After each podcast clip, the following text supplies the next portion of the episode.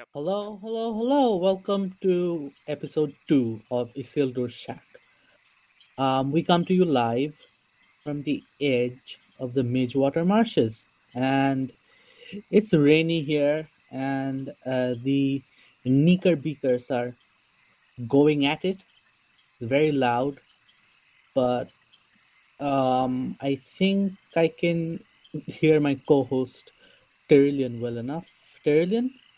Yep, yep. Is Neekerbreeker actually from the book? I believe so. Yeah. yeah, Um, I I remember them being enemies in the Lord of the Rings Online, which was a really good game in its time. Especially since it chose to focus on Eriador in the early period, and as as as some of you know, uh, I'm a really really big fan of that whole region of Middle Earth in the northwest. Um, you know where the Shire is, and where Arnor was, and where Rivendell is. It's a lot. It's very very interesting and kind of mysterious, despite being the homes of uh, so many of the major characters. But yeah, that's Yeah, not well- the topic for today.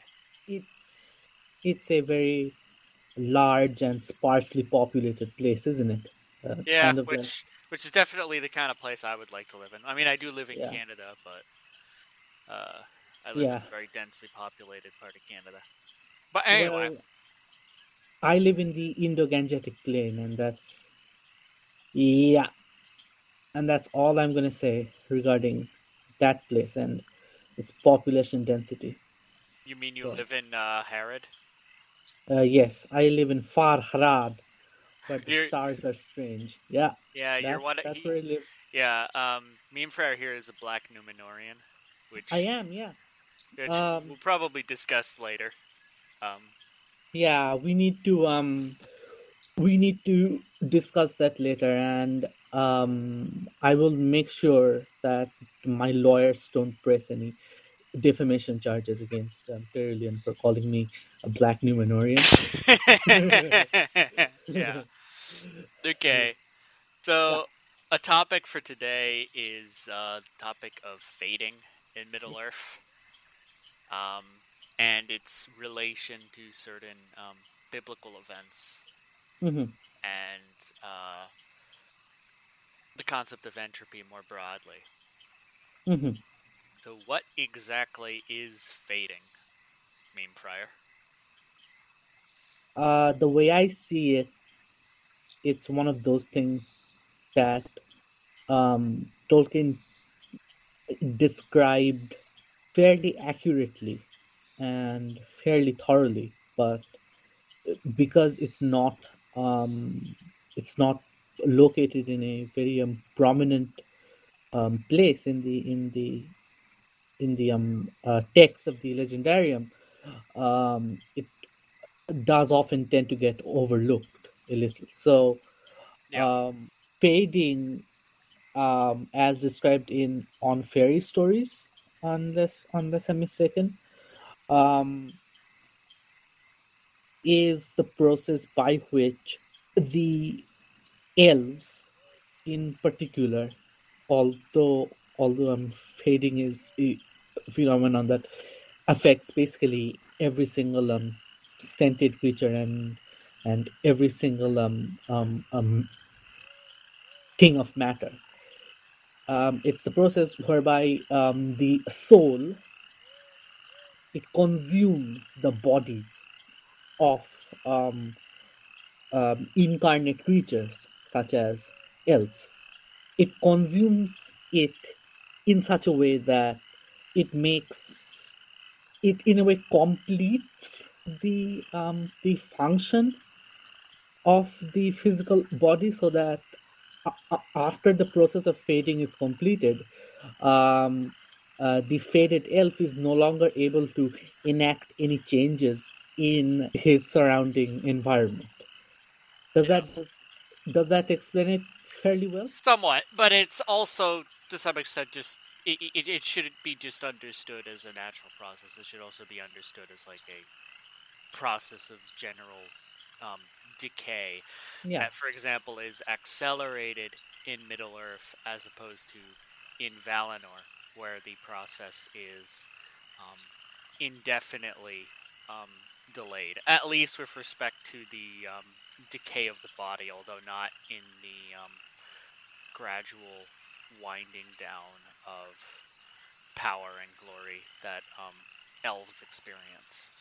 Mhm. So, uh, for those who don't know, of course, in Arda, which is you know Tolkien's created world, uh, you have Middle Earth and continents of men, um, and then you have Valinor to the west, which is no longer within Arda. It's um, sort of in its own. It's it's been taken out of the world and brought into its own dimension, um, so to speak.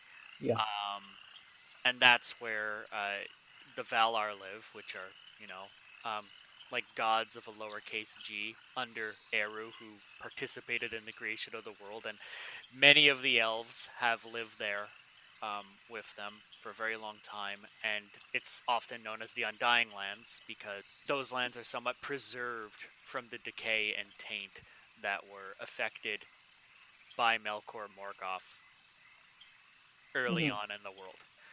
So one of, Otherwise known as Lucifer, yeah, whom yeah. whom Christ saw falling. I mean the thing about. Morgoth is is is the it, he's obviously Satan. Like you could just say, yeah, he's Satan. Yeah. Um, but a major thing about the elves in that part of the a major thing is that elves who live there don't succumb to the same kind of fading, whereas elves who live uh, who stay in Middle Earth long enough will eventually see their bodies um, decay and consumed by their souls, and then they'll just become houseless spirits, which um, can sometimes manifest, but Yeah. not Um, significantly. They'll no longer be incarnate or able to affect the world in the same way that they were. And so that's the ultimate fate of all elves um, in Tolkien's Legendarium. And it's said that, you know, as the world of Arda becomes our world, which Tolkien sort of envisioned um, his Legendarium as an alternative past for our world, uh, all remaining elves are basically just bodiless spirits, which could sometimes manifest, but sometimes not. Yeah. So uh, the, that means that um, the uh, centaur and the faun that um, Saint Anthony of the Desert um, met as he was traversing the desert was a particularly um, corrupted elven spirit that that had been rendered houseless by the long passing of years, but I'm just being autistic. It could have been anything Yeah. really, but but um, but I'm just saying, you know, if, if we accept the um, history of Arda as being connected to our own past, then um, the continued existence of of houseless, um, disembodied um, elves would account for a lot of the um, activity of the um, liminal uh, beings. So yeah, so the answer to um, Jacques Vallée's passport to Magonia would be, uh, the Avari did it, the elves did it. Okay, so yeah, yeah. So uh, what he's referring to is, you know, you do have accounts, for example, in various church fathers like Saint Anthony, um, of creatures like fawns and centaurs, and creatures that don't really seem to fit into the category of angel, uh, Mhm. and don't seem to fit into the category of human, and don't seem to fit into the category of demon. Uh, and they show up repeatedly. Uh, and you have um, a theory that UFOs are actually beings from another dimension. Uh, rather, not UFOs, but aliens and alien sightings are not actually aliens, but you know they're demons or beings from another dimension, Mhm. uh, which actually fits with the data quite a bit better.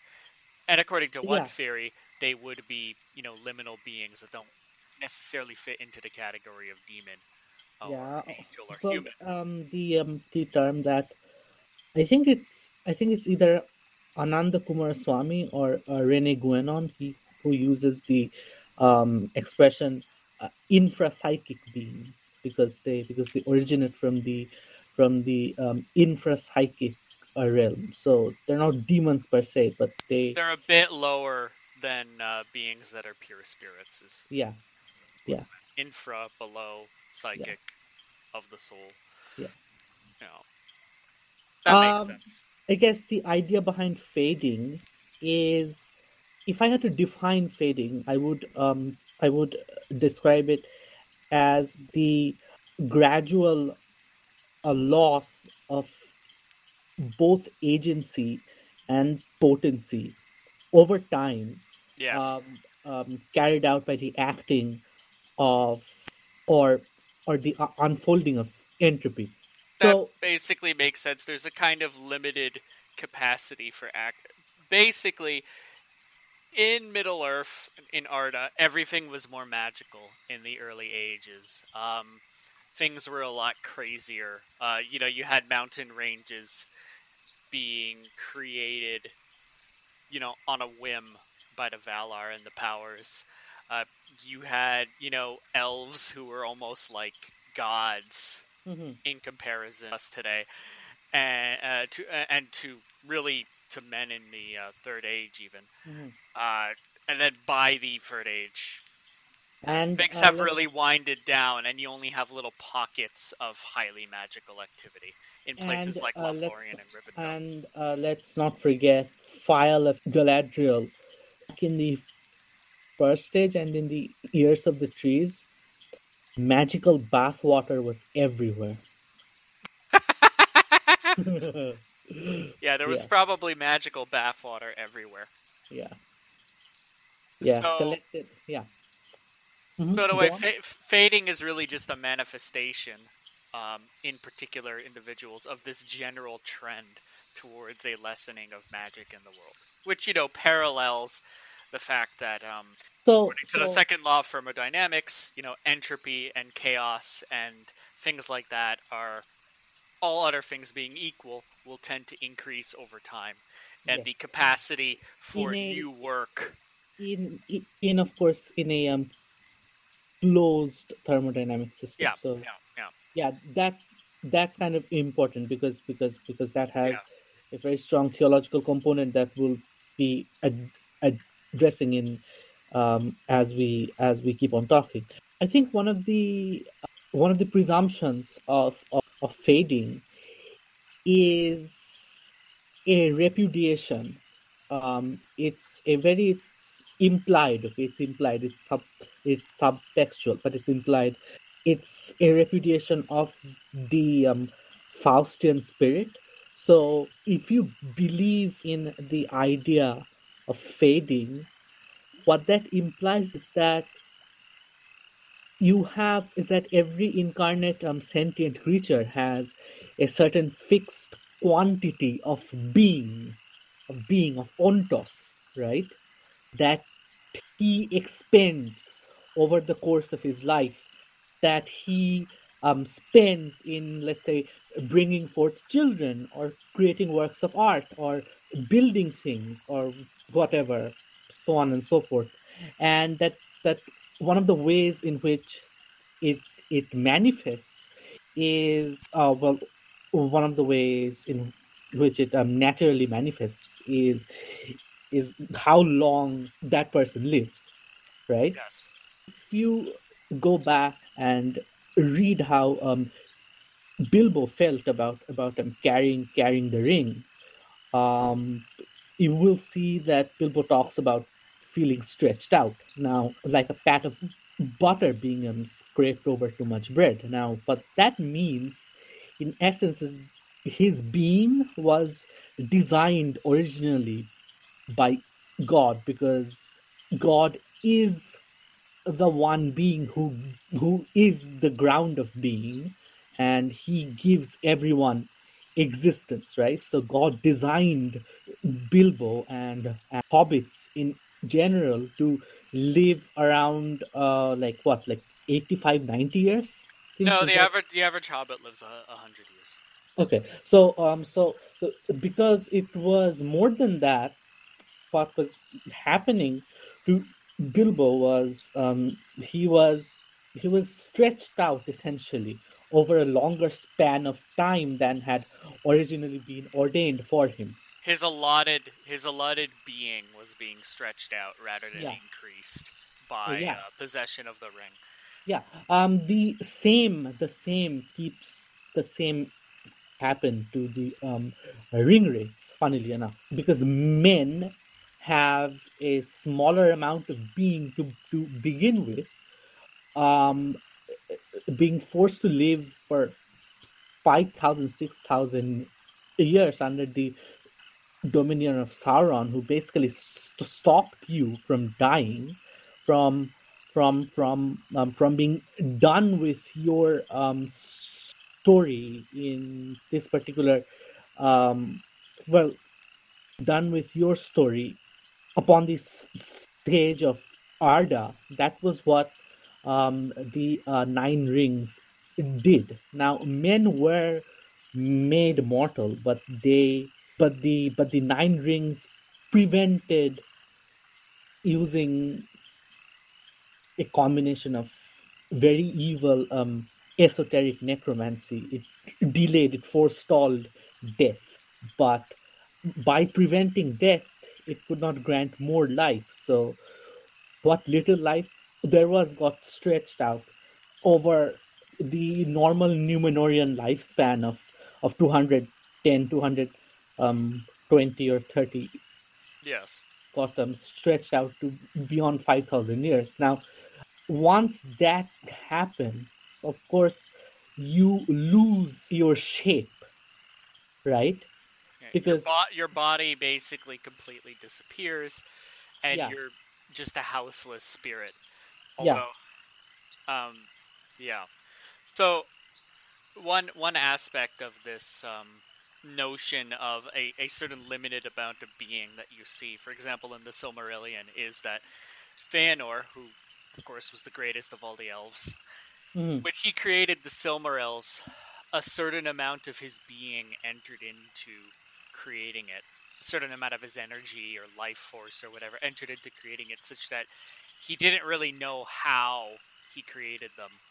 Yeah. And could never make them again. Mm-hmm. Uh, and since so they preserved the light of the two trees in them, and when the two trees of Valinor were destroyed by Morgoth, uh, Yavanna, the um, the Vala who had created the two trees, uh, herself was not able to recreate the two trees because yeah. even she, a Valar, a Vala, uh, could not um, reproduce them because they were sort of her magnum opus. A certain amount of her being went into it to the point where it's just not something that could ever be repeated.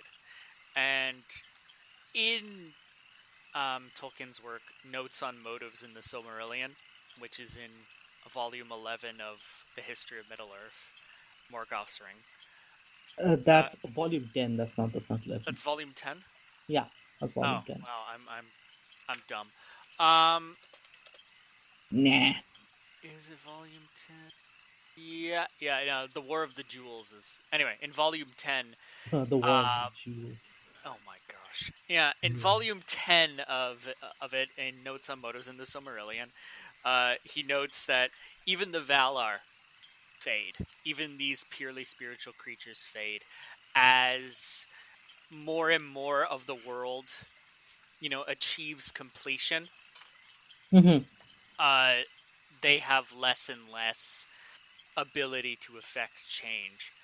Uh, one could argue, from like a Thomistic perspective, that as more and more of the world enters into act, there is less potential for new being. Um, the way I like to imagine it is so each Valar is associated, each Vala is associated with some aspect of the created world.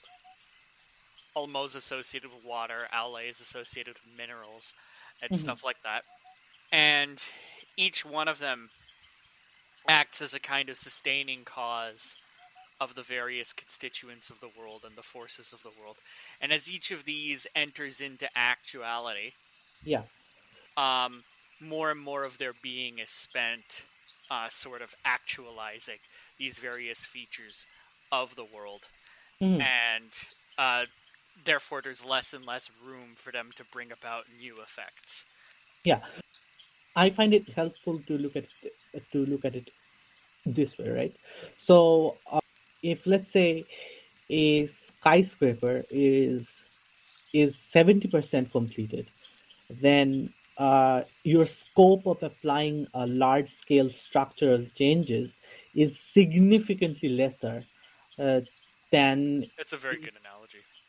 than it was when that skyscraper was um, say 20% completed right so Mhm.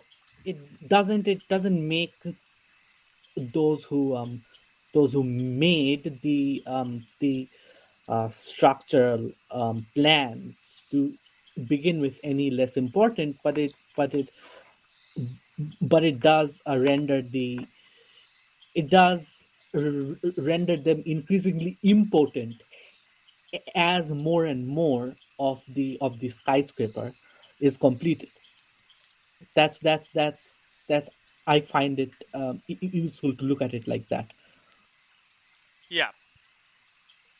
But yeah, as I've mentioned with entropy, uh, as entropy increases, there's less and less uh, room for meaningful activity uh, within the universe, and the same applies to the Valar, and the same applies to the elves. The fact that fading applies to the Valar is, is, uh, is I think, a bit of a counterintuitive thing, but it does explain to some extent why you don't see the Valar um, intervene in Middle Earth uh, Mhm. that much. It's not just because you know, you know they, they they don't want to intervene so that human beings can have their own independence and uh, be taught a lesson. It's also because their actual scope of possible action becomes more restricted over time. their um, final uh, demiurgic act was uh, raising the uh, mountains of Pelori. Yes. Um, uh, that was the that was the um, that was the last large scale um, physical change that they e- e- enacted. And For those who uh, don't know, uh, the mountains of Pelori are the mountains on the eastern coast of Valinor, which were created to protect uh, against any kind of encroachment by the evil forces of Melkor Morgoth. mhm. Sorry for clarifying, but not No, no, everyone no, is as big an autist as we are. yeah, But um, one of the, I guess, you could say this is a bit of a misconception. So I feel that it's a misconception, or at least it really, really needs to be qualified. There's this notion that Morgoth made himself weaker than all the other Valar. And I think that wait, do people actually think that? Well, yeah, I mean, it's a common conception that, you know, Melkor, in the process of, you know, diffusing, you know, his Mhm. being throughout Arda and Mhm. engaging in the activity he did, made himself Mhm. weaker than every other Valar. Um, And, uh, I have a theory regarding that, but I'm gonna let you um go on first. Please, please go on. So it is Yeah. true that Melkor diffused his being throughout all the matter of Arda.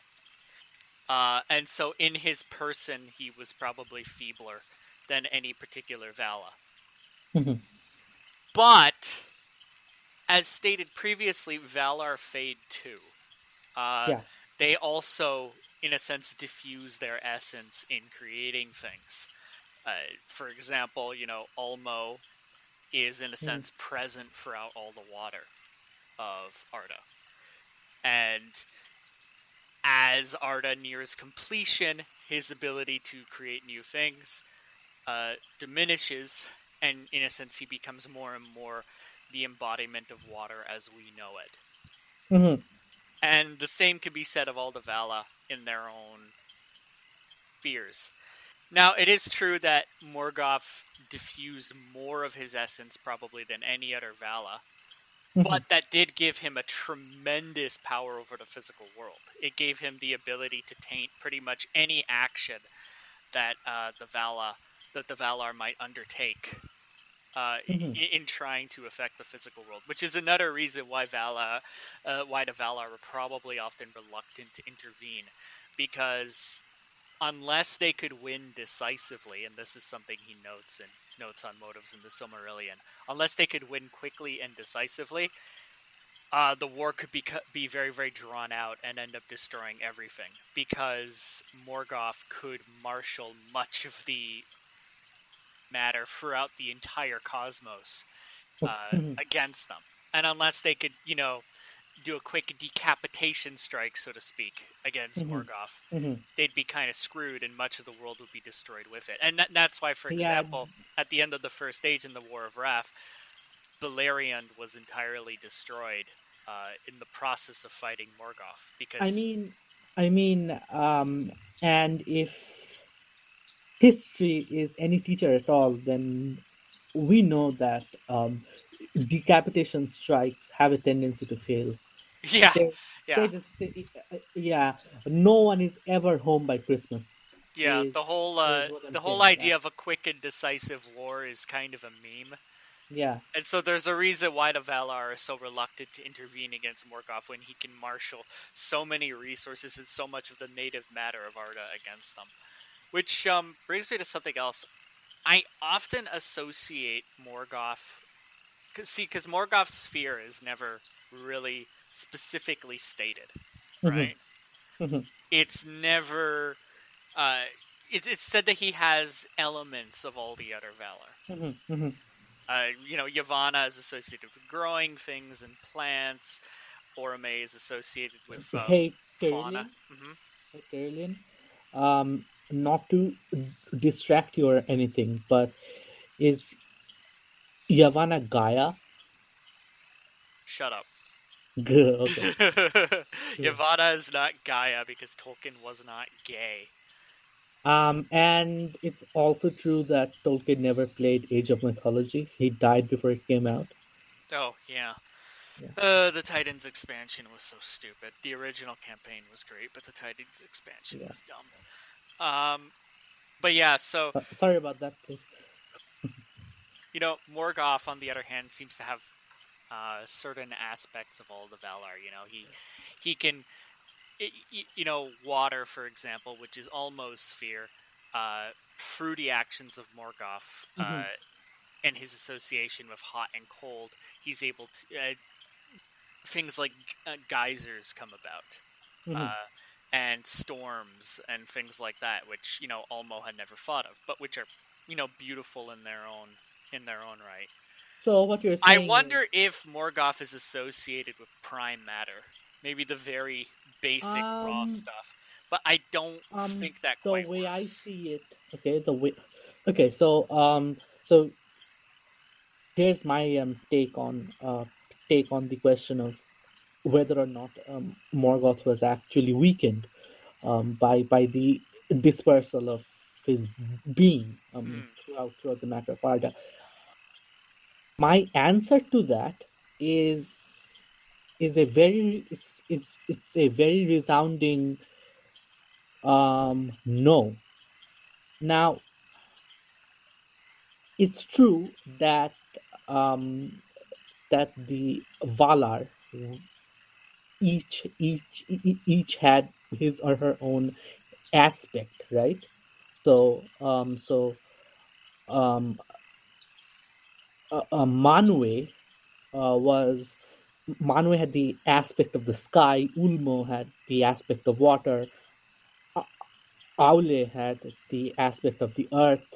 Um, Vaire and Irmo had had aspects of of of, of um, mercy and understanding and so on and so forth. Right Mhm. now, the way I see it, the aspect that Morgoth had the aspect particular to Morgoth was not matter at all. It wasn't matter. It was choice. It was choice. I say choice because, in a very profound way, how do we understand falling? How do we understand sin for us human beings, right? Sin is something that we know to exist. We know what would constitute a sin, right? Yeah.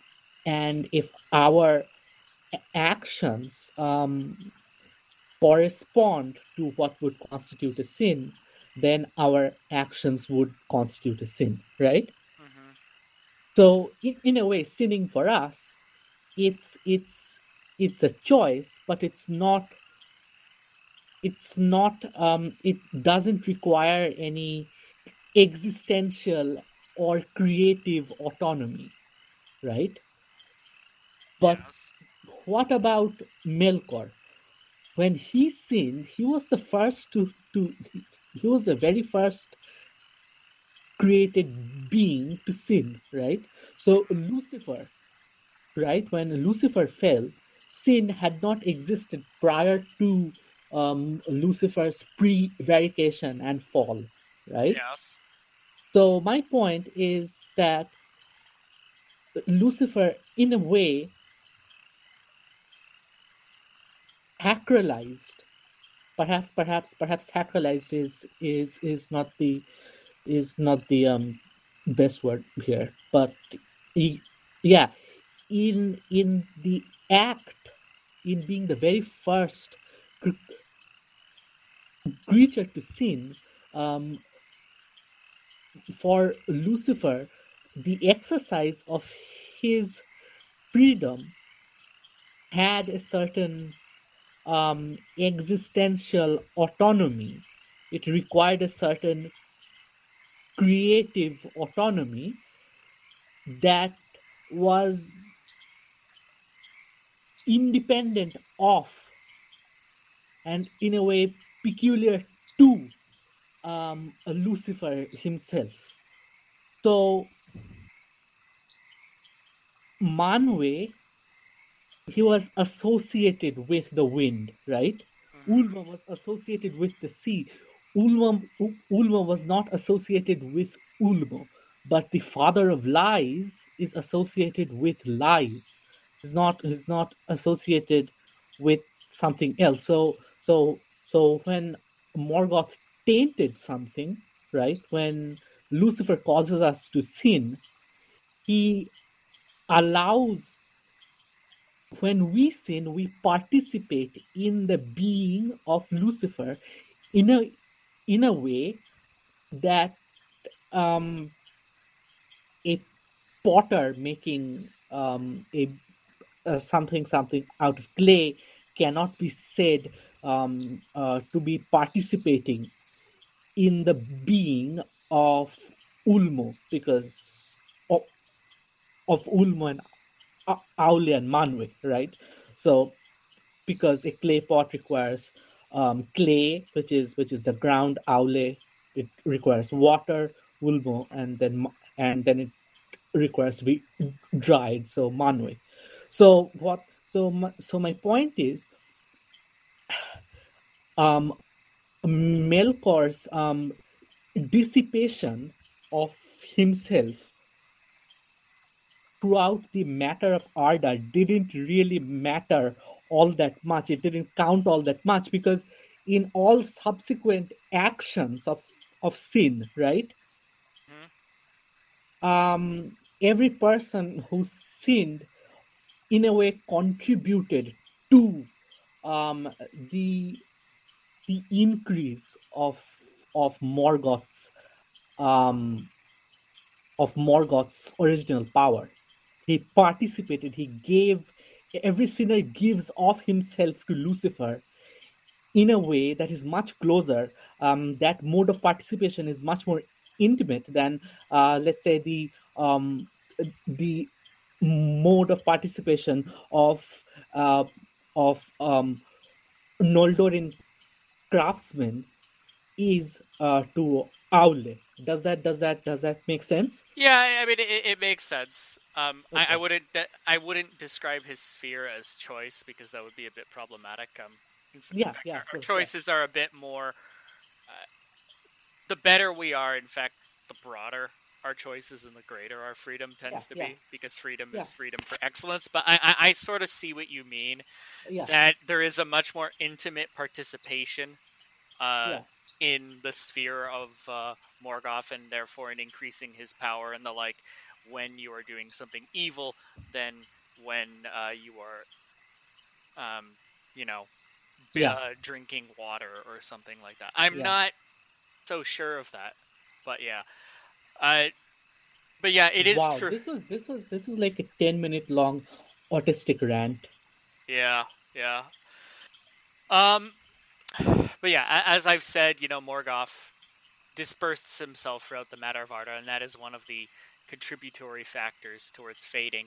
And it also produces um it's also what, you know, sorcerers and necromancers and the like tap into when uh, they perform their dark arts within the context of uh, Tolkien's Legendarium is Hmm. is Morgoth's dispersed essence, uh, which probably has a certain amount of autonomy, right? Yeah, yeah, yeah, yeah. Um, especially once, especially once Morgoth was cast out of the world at the end of the War of Wrath.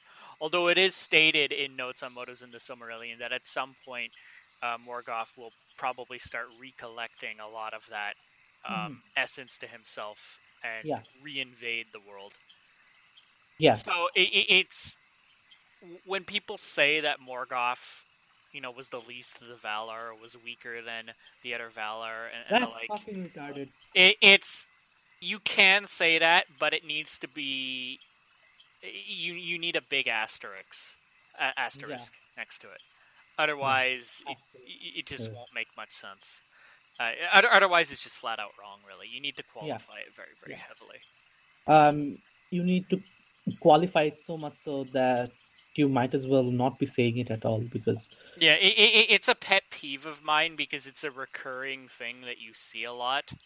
yeah, But you know, Morgoth's power over the physical world was tremendous. It Yeah. just, you know, it might take a while to marshal all the resources of it, and there are sort of, you know, countervailing forces Mhm. among the Valar. Uh, One of the ways in which I like to understand the fading of the Valar is that, you know, for every action by Morgoth and for every Mhm. action by the Valar, Mhm. there was a kind of equal and opposite reaction from Mhm. the other spirits. uh, the- and the interplay of those forces eventually creates like a kind of stalemate Yeah, where neither is really capable of you know the kind of decisive action uh, that they were before you know and raising mountains and stuff like that. And so eventually you know they just act as forces that are yeah, per, per, in a permanent kind of stalemate over the world. Yeah. Uh, you know, and in Valinor, Morgoth's taint is virtually non-existent, Mhm. whereas in Middle Earth, it's it's, it's a lot stronger. Uh, but uh, yeah, Carillion, hmm how about we call this episode Morgoth's Perineum, aka Morgoth's Taint? sure, Yeah, okay, awesome. yeah.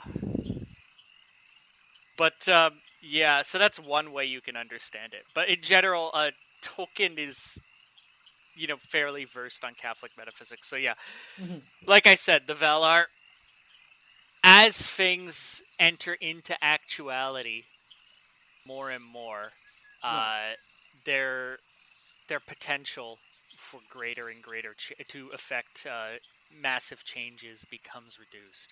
Yeah. Partially just because of the limited being and power allotted to them, and partially probably because of um, Morgoth's taint and him acting as a kind of countervailing force to their own activities. Yeah. Which, in a sense, makes the world more beautiful, right? You know, without without the extremes of hot and cold that Morgoth embodies, uh, Mhm. you wouldn't have ge- geysers and storms and things like that, which which have Yeah. a beauty of their own, even yeah. as they cause problems. um that's that's that's part of that's part of um Eru Iluvatar's admonition um where he says to um Melkor that every bad thing that he does that uh, Melkor does would redound to Eru Iluvatar's glory which is to say that he would bring good out of every single act of evil. And that is i mean basically basically given how smart he was um morgoth should have realized that he um picked a fight that he categorically could not could not win. So um Yeah. I mean, I mean, when you're a little child and you pick a fight with your dad, you know you can't win, but you still do it anyway because you're a little child. And it's it's more a matter of immaturity than a matter of uh, I don't think, intelligence. again, I know this is not about me, but I don't think I've ever picked a fight with my dad. Pussy. No, I mean, good for you. Good for you. Yeah. Um. Yeah. So, one of the reasons the Rings of Power were created, well, really the reason the Rings of Power were created by the elves was so that they could halt the process of fading and ha- halt the entropic decay of the world. And um, when you go to places like Rivendell and Lothlorien, which were Mhm. protected by the Elven Ring Bearers, you see places where you know the Elder Days are in some sense preserved. Yeah. They're very, very magical. Time seems to stand still. The ravages Yeah. of time don't seem to have any kind of effect on Yeah. those places. In, in a really, really remarkable sort of way. You know, when, Yeah. when, when you go Uh, to much more, Mhm. uh, much more uh, remarkable in the in the um, case of case of Lorien than in the case of Rivendell. Yeah, I mean, Lorien is a really, really, really, really otherworldly kind of place. When, when they leave Lorien, they realize that they've spent a lot more time in there than they actually thought they had. Yeah, Um, and Like, time, time can they be found understood as a. Mhm. they found out that spent like over a month in Lorien when they had um when they r- really hadn't planned to um to spend so much time there. Yeah. And um, can I describe my really, really, really, really weird theory on some of this the this is what this podcast is for, so please go ahead. Okay, so when it comes to the Old Testament, I'm not satisfied with either young Earth creationism or the idea that we can just uh, dismiss the numbers and the like as symbolic or not Um, literal or meaningless. If I may, if I may, in, interject first for Mhm. just a second. Uh, This, dear listeners, is what you call a radical centrist. But yeah, go on. Yeah. Yeah, it's it's a very this is a very very autistic theory, and it's really just a theory I have um, to help people who want to hold to a literal reading of Genesis, but also don't want to just you know throw away all science. Although at this point, science is a lot less. Uh, considering that uh, scientists tell us that uh, trans women are women these days, I, I I'm not particularly concerned with being scientifically accurate.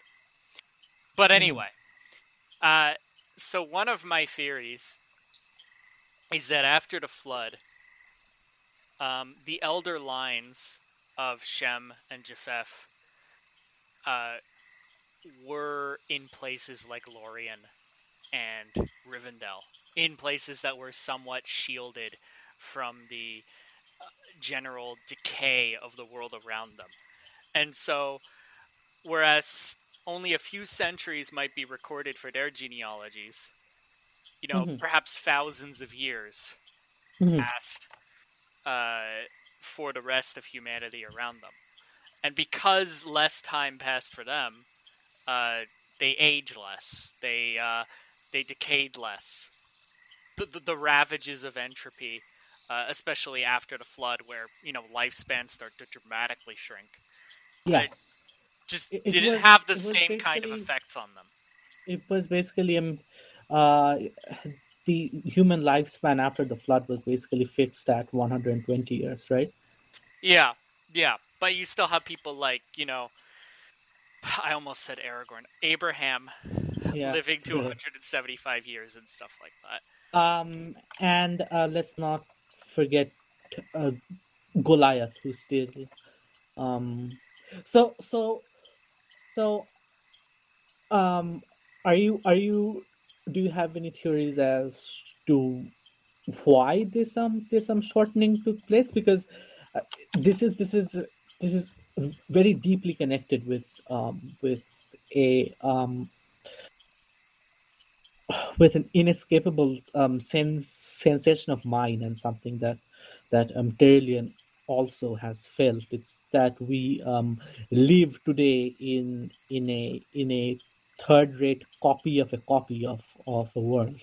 Now, what I mean is that there's a certain there's certain um nob- there's a certain nobility, um, there's a certain um deeper beauty that teases us from just beyond the pale as it as as it were um, that teases us from from behind the dandelions and from and that peek us and that peek at us from from from from the clouds and so on um, sorry if i sorry if i sound um, uh, uh, like a um, fudge backer, but um, Yeah, you this do sound like a giant fudge backer. Not gonna fuck lie. you, fuck you. But yeah, um, uh, there's there's there's a sense, and it's and it's um, and there are um a number of um Catholic um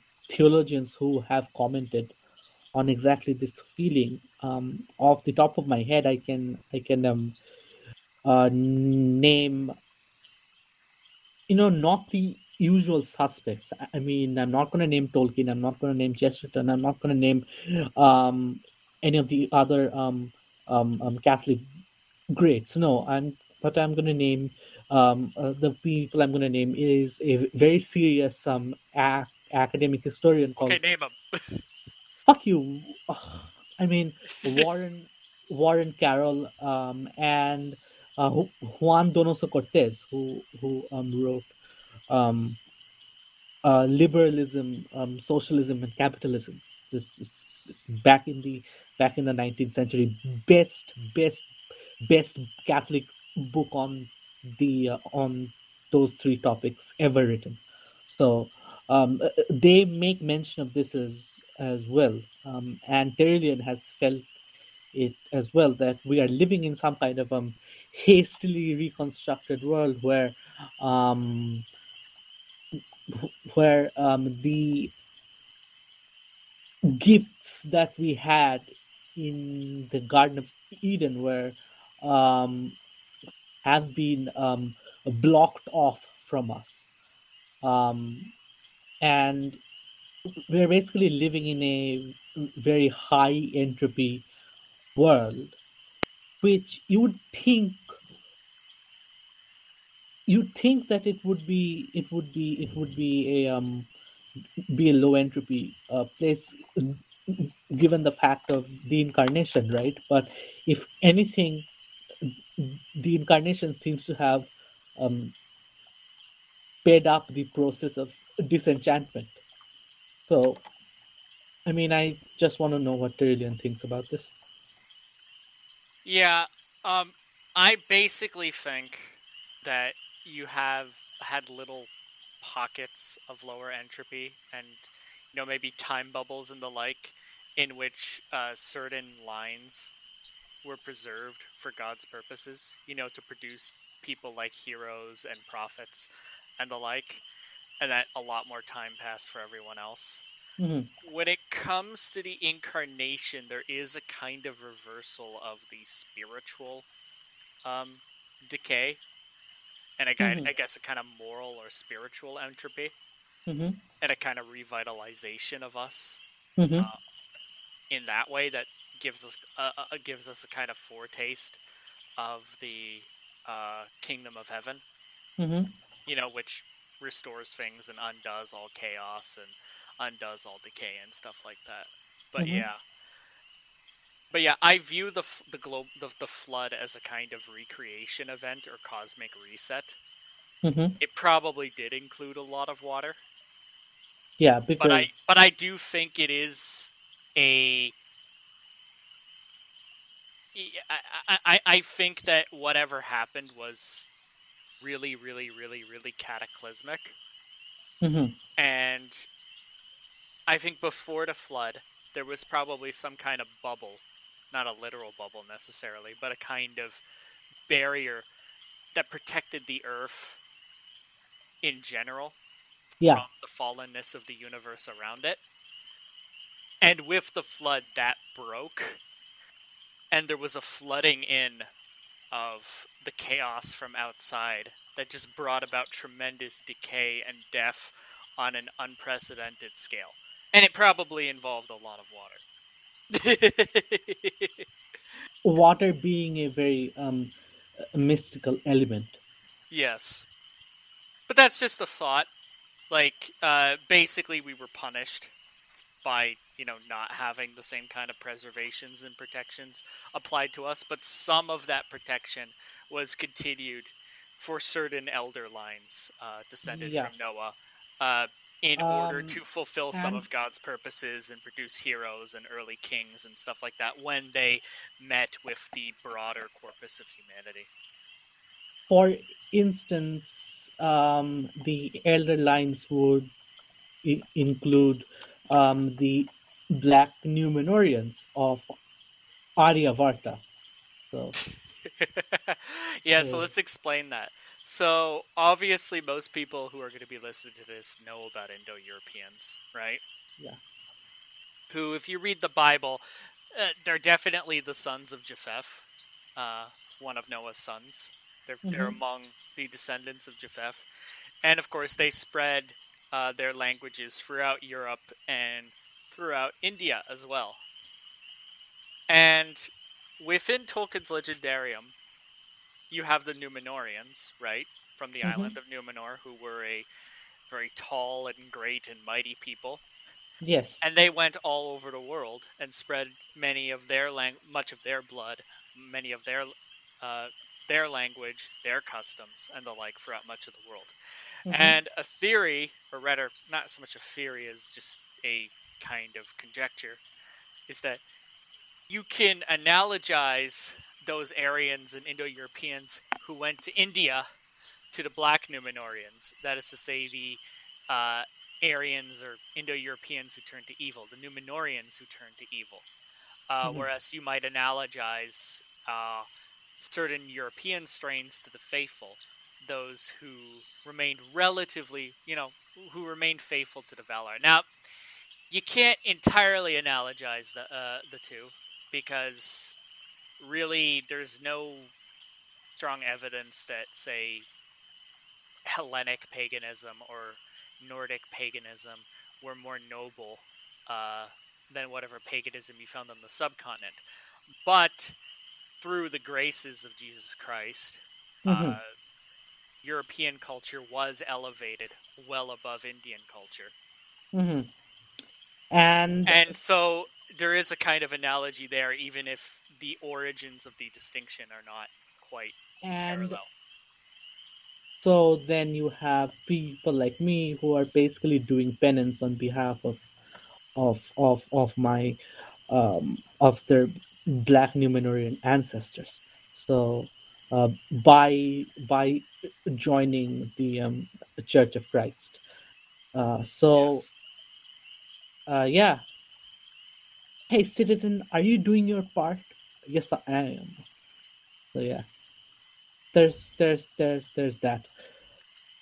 Yeah. Um, another another aspect of fading is is the literal diminution. So um, elves and Numenoreans they tended to be much taller than than than they have since become. So um, can can talk about that since he's very autistic about about heights for some reason. So yeah, I kind of have a height complex. yeah, so I'm kind of obsessed with the heights of characters and the heights of different races. So, according to Of Dwarves and Men in the Peoples of Middle Earth, uh, the average Noldor man and the average Numenorean man was, quote, about seven of our feet. Now, this is actually somewhat problematic, though, because it leads to certain problems. Uh, so in Unfinished Tales, it's stated that, for example, um, the average Numenorean was about six foot four, at some point. Uh, the average Dunedain was about six foot four, Mhm. um, and that this represented a slight dimi- like a somewhat diminished stature compared to the Numenoreans who lived before. Mhm. Not an eight-inch diminishment, you know. He, Yeah. he says that their stature was somewhat diminished by then. Um, another problem we face with that is that Galadriel is said to be six foot four, but she's also stated to be the tallest uh, elven woman of whom tales tell. And so, unless we're going to say that the average Noldorin woman was as tall as a normal human woman, and the average Noldor man was like almost two feet taller, then something has to give there.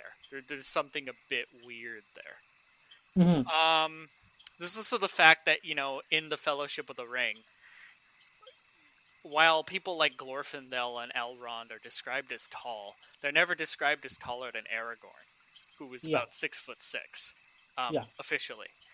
Yeah. Uh, you know, for example, Frodo never says, "Wow, Glorfindel is about who was a Noldor." You know, and a very, very glorious Noldo at that Mhm. uh, he never says, "Wow, Glorfindel was like six inches was was way taller even than Aragorn." You know, you never get anything like that. Moreover, Mhm, yeah. Celeborn's name means tall silver, and yet he was the the same height as Galadriel, about six foot four. Now he was a Sindar or a Teleri from Valinor. It's not clear. Um, Tolkien It's not. Tolkien it- changed his mind about it. Yeah. Um, but the idea that you know six foot four would be tall for a Teleri, but really really short for a Noldo for a Noldo doesn't really. It, it doesn't really mesh. Like it, it just doesn't exactly work, and so I'm inclined to think that the average Numenorean or the average Noldo was probably not about seven feet, and then it was probably just a note that Tolkien made. The context was him saying that uh, the term halfling comes from the fact that they were half the height of a Numenorean or Noldo, or about seven of our feet, in reference to you know members of the Noldor and uh, people of Numenorean descent. It could be that he was rounding up. you know, that Um, that that he was thinking, well, they're between six and seven feet and closer to seven at uh, at their height. I'm inclined to think that the average Numenorean was about two meters tall, um, at, at their height, and that the mhm. average Noldor was maybe six foot eight or something like that. But that's Mhm. just that's just my my opinion. that's just that's that's just um Tyrian's brain melt brain melting autism that that yeah. that I Well, to deal with on a daily basis. Send the thi- help. Well, the thing is, is that when, when you're dealing with Tolkien and you're looking at like his old works, you have to understand that there isn't an entirely set canon, which definitely works with the uh, fact that it's mythology, and mythology is very inconsistent, Mhm. right? There are always tons and tons of variants. And so it actually really, really you know what that sounds like? hmm That sounds like cope to me. I, I don't know. I don't think it's cope. Oh, okay. Cope would be me claiming that Tolkien is always consistent and always great. I mean, I have criticisms of Tolkien. Tolkien. no, you don't. Yeah, I do. Yeah, I do. Oh, but I'm not going to go into them because uh, there's enough people who criticize him. Yeah. For gay reasons. Mhm. But yeah, uh, Numenoreans, for example, we do know that they shrank when they left Numenor because Numenor was especially preserved and especially orderly Yeah. Compared to um, the rest of uh, Arda and, for example, Middle Earth. And so Tolkien does note that they did shrink somewhat because being away from Numenor meant that they didn't have the same kind of health or blessings that came from being on that island when it sank. Mhm. And of course, when it sank, uh, the world became round and the world was recreated, right? Yeah. It went from being flat to being round, and Valinor uh, went from Pretty- being in the western much. part of a disc to being along a straight path that peeled away from the roundness of the world. Uh, Yeah. You could only go there if you had a special elven ship and the blessings of the Valar. hmm Yeah, it's it's, it's kind of interesting. Yeah, but I mean that that that uh, recreation is that pretty much parallels what what happened to us hmm in the in the aftermath of the um, So, of the flood. what are the way? Not just the flood, though. Um, also the biblical yeah. fall of man. So, yeah, yeah. one of my interpretations of the biblical fall of man is you have some people who are just evolutionists and or old earthers or whatever and think that not not old earthers they don't fall into this but you have evolutionists who just completely kind of discount the fall as a myth and then you have people on the opposite side who will Those people are fucking retards. and those who- uh, people don't and, and that just kind of i think undermines christianity Yeah, I, I mean, I, I don't think you could say that the fall was a myth. I I, mean, have, but I have my own take on the fall, which I think provides a compromise position, which I'm not wed to, but I think is very interesting. mhm. Um, you, you know, because you have some people on the other hand who who will just kind of like throw away all science um, in response to that and say, you know, uh, in order to preserve our account of the fall of man, we need that. But I have my own opinion on it, which is that when the fall occurred, the fabric of reality, including past, present, and future, changed with it to reflect a different kind of world. Mhm. Um, if you think of time as like a block, right? Mhm. With past and present and future. This is just a model, of course. I'm not saying that this is what time actually looks like, but it's a it's a useful model for our purposes. If you think of time as a kind of block, then you can think of a kind of pre-lapsarian block, a, a pre-fall block, where past, present, and future sort of reflect an Edenic kind of state, right? Mhm. And then with the fall of man, past starts to reflect a much more chaotic creation, uh, with you know a more cutthroat kind of you know just entropy and disorder from the very very beginning. Uh, which which is which is sort of how I see the fall, which is a kind of changing of the cosmos, a rearranging or recreation of the cosmos in general that reflects a completely different um, mode of being and a completely different kind of past. And Mhm. it, it, it's not something that we could ever really access or prove. But um, Yeah. I think it's Uh, a, I think it's an interesting compromise position that you know. So, you know, a lot of the you know science that we use remains a useful model for understanding the world as we have it, but in a way that doesn't um, remove the past as uh, uh, scriptures uh, presented. mhm. You know, Yeah. and, and and I think that actually it does make sense in a way that um, the world around us would come to reflect the fallen state in general. You know, with uh, animals yeah, uh, yeah. being predators and stuff like that. You know, just This centipede is a predator. Yeah, the whole world just. I think with the fall just changed to reflect our fallen state. Yeah. which includes the past and just the very nature of reality. So, so you mean that that our past was um, substantially retconned, Mm-hmm. um, so as to fit into?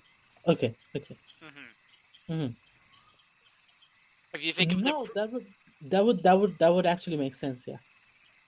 the universe as we see it is now consistent with a completely different set of rules.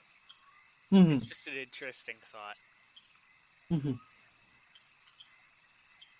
Huh.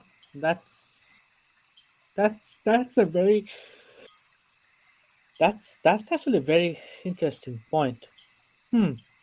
I mean, we live in a very, very strange world where time moves at different speeds for different people according to physics. Yeah. Uh, and all sorts of weird things can happen. I, I, I really don't consider this out of the realm of possibility. Yeah. But that's sort of my compromise position. Yeah. Um, well, I mean, which yeah, I'm not wed to. But when Mhm. it comes to interpreting the Old Testament, I like to be as literal as I can be, but also not just completely discount things like, um, you know, the inductive sciences. Because I, I do think if you undercut, you know, the uh, reliability of things like induction and physical observation, then you also undermine. You also end up undermining the reliability of, of uh, things like scripture on anything but a uh, theistic basis. You know, you, you yeah, do which, render, which is, which is- um, which is itself heretical. yeah, you basically um, um, uh, saw off the branch that you're sitting on. So Yeah, I, I, because I mean, it is an article of faith that um, Catholicism can be made credible. I Yeah. am And- and- sympathetic. Mhm. I, I, I am sympathetic to, for example, alternative sciences like creation science and stuff like that. But so far, I haven't really encountered anything that. Hey, the only alternative science I know and I support is ring lore. Make your own great Yeah. ring. Oh my Make god. your own ring of power. That would be really, really cool. But Yeah, yeah. I, I, I'm very, very sympathetic to the idea, um, and I, I'm, I'm perfectly willing to support it. But so far, uh, unfortunately, a lot of the creation science I've encountered just doesn't seem very believable. Um, yet, It doesn't. It does. Oh, I mean, so I, and so I'm, and so I just think very, very weird, so that I can make um, the two accounts uh, Hey. consistent. I mean, if esoteric literalism works for you, it works for you, right? I mean, Yeah. um, yeah, it's it, it- it's that's that's the thing, right? I mean, I personally, well, see, the the thing is, I have a very good ideas about about about how about um how thoroughly compromised the intellectual integrity of academia is. oh yeah, it's complete crap. So so um, I am much less respectful of of of uh, more academic, more scholarly consensus. Oh yeah, Uh, oh yeah. Like like when yeah. it comes to science, I've kind of Yeah. I have lost a lot of faith in the scientific establishment, and I've become a lot more open-minded. o- over over 2020, right? Over Oh yeah, basically, yeah, yeah. I mean, over the Fuck the past lab few years, but yeah. fuck so even before coats. 2020, but Mhm. definitely lately, like Yeah. like that In- thing about the Homo erectus skull. Oh yeah, um, because uh, as as I was as I was talking about about with uh, about it with um, Terrellian and a couple of the other guys. Um, so they have one damaged skull and a misshapen femur, um, and they basically put together an entire species from that, and they called it the Homo erectus. Now Well, they have a bit more than that, but it's all fragments. I think that's the most we have of any one specimen. it's it's it's the most we have of any one specimen and um this this this entire um so here's the thing about the um, fossil record right? We have essentially been we have been told that we would find um, transitory species but there hasn't been a single one. Every single species that we have found in the in the fossil record they're each you know recognizably different species. They're not any of the in between stages. Now Well, couldn't we argue though that a lot of the transitional, like like basically every new fossil type we find is itself a transitional type? I mean, I mean that that's the standard argument. However, I do know that you know, according to people like Stephen Jay Gould, who is you know was a major you know atheist paleontologist and all that, that mm-hmm. the fossil record shows that speciation is a saltatory rather than a continuous process. Mhm, yeah So you Yeah. have very, very, very rapid change over Yeah, several yeah. generations in a geological as time the- scale. Yeah, such as the um, such is it called the Cambrian ex- explosion? Well, this particular theory is called is called pun- punctuated equilibrium. yeah, yeah. Yeah, it's it's there are two two main models of evolution Mhm. in terms of uh, how it works. Uh, at least one of them is that it is a saltatory process, and the other is that it is a continuous process. Mhm. I tend to believe that if evolution is true, which it might not be, um, I tend to think obviously that it would be a saltatory process, Mhm. Right, um, right.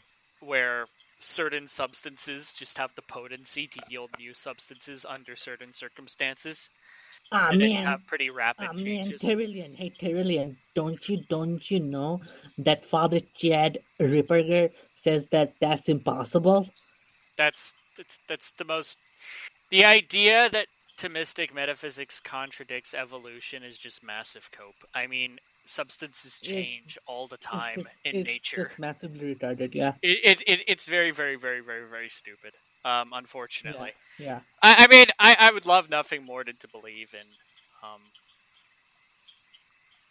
uh, the most uh, vulgar account of young Earth creationism. Although, as I've said, I, I am very, very, very accommodating towards it. But I'd love nothing more to believe it. I, I just have a hard time believing um, Yeah, in the literal truth of certain aspects of the Old Yeah. Testament. Although Yeah. I will, you know, submit to what the magisterium wants me to believe when it wants me to believe it.